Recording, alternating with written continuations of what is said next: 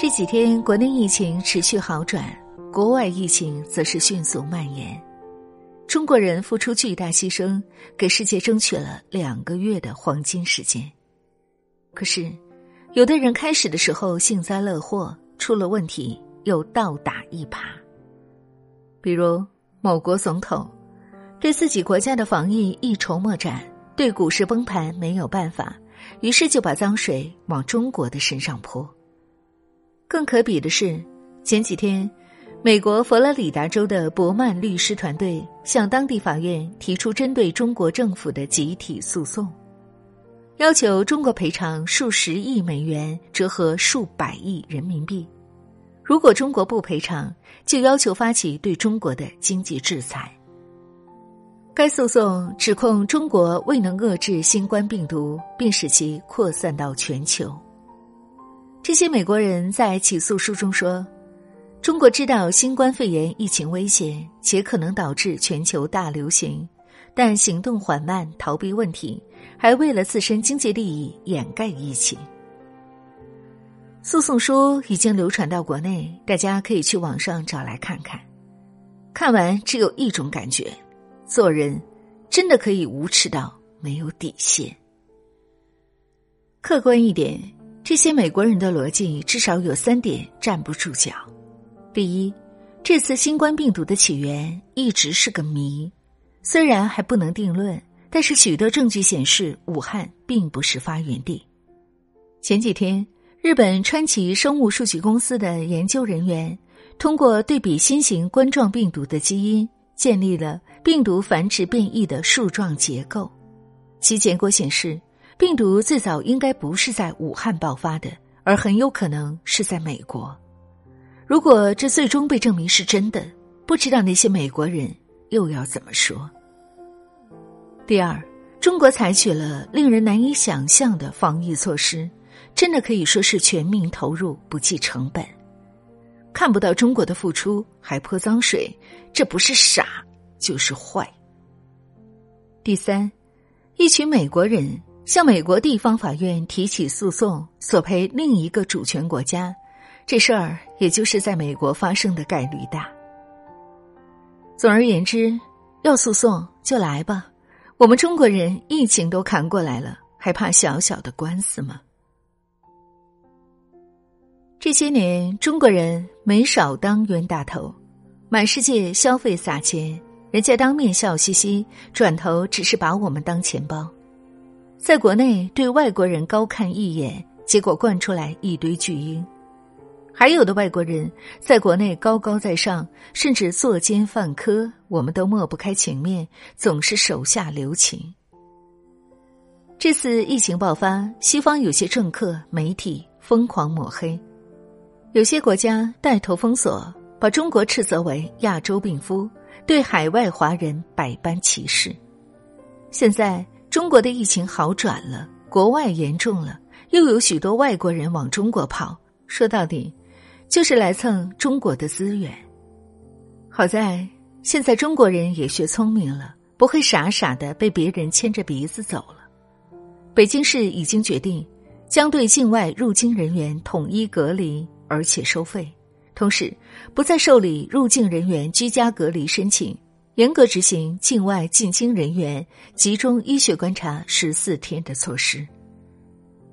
一句话，我们不再顾及所谓的情面，而是真正从国家利益和老百姓的福祉出发，不能让境外输入病例毁掉我们全国人民付出巨大牺牲才换来的安宁。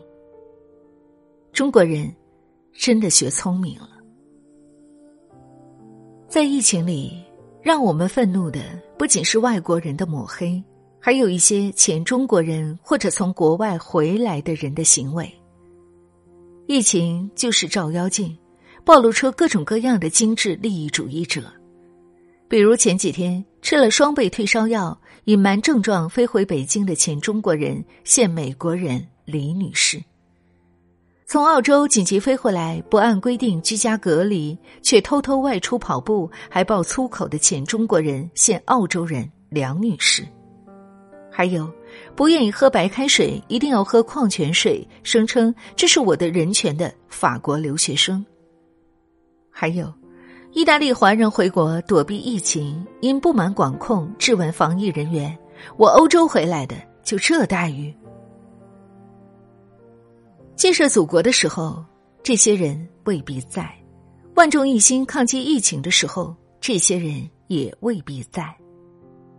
到了大难临头的时候，就跑回来，还要东要西，把自个儿当成大爷。于是，李女士被刑拘了，梁女士被开除了，矿泉水公主被网民喷了。对不起。我们早过了把沾了一点洋味的人捧得高高在上的时代了。钟南山院士指出，如果没有境外影响，中国四月份可能就能取得抗疫的基本胜利，生活就快要回归正常了。我想每个普通人都在这一场灾难中体会到了很多，在这个险恶的世界里，健康安宁的环境多么来之不易。我们准备好迎接世界的好朋友，也准备好为世界贡献力所能及的力量，但同时，我们也准备好了接受这个世界的恶意和挑战。正如那首老歌所唱的：“朋友来了有好酒，可是那豺狼来了，迎接他的有猎枪。”青春霹雳。寒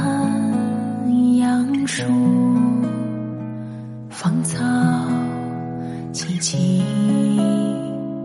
影无，日暮乡关何处是？烟波江上使人愁。山川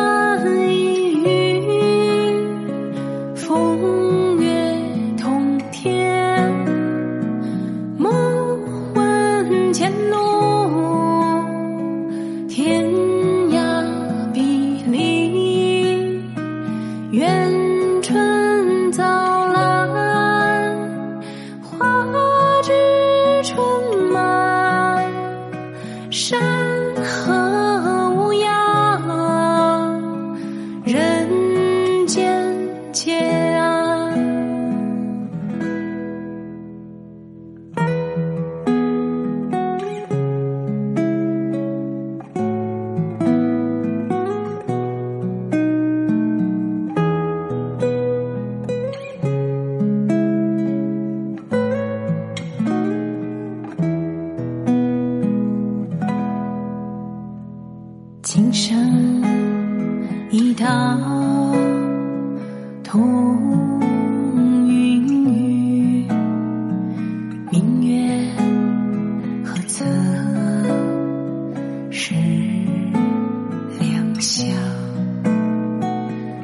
you.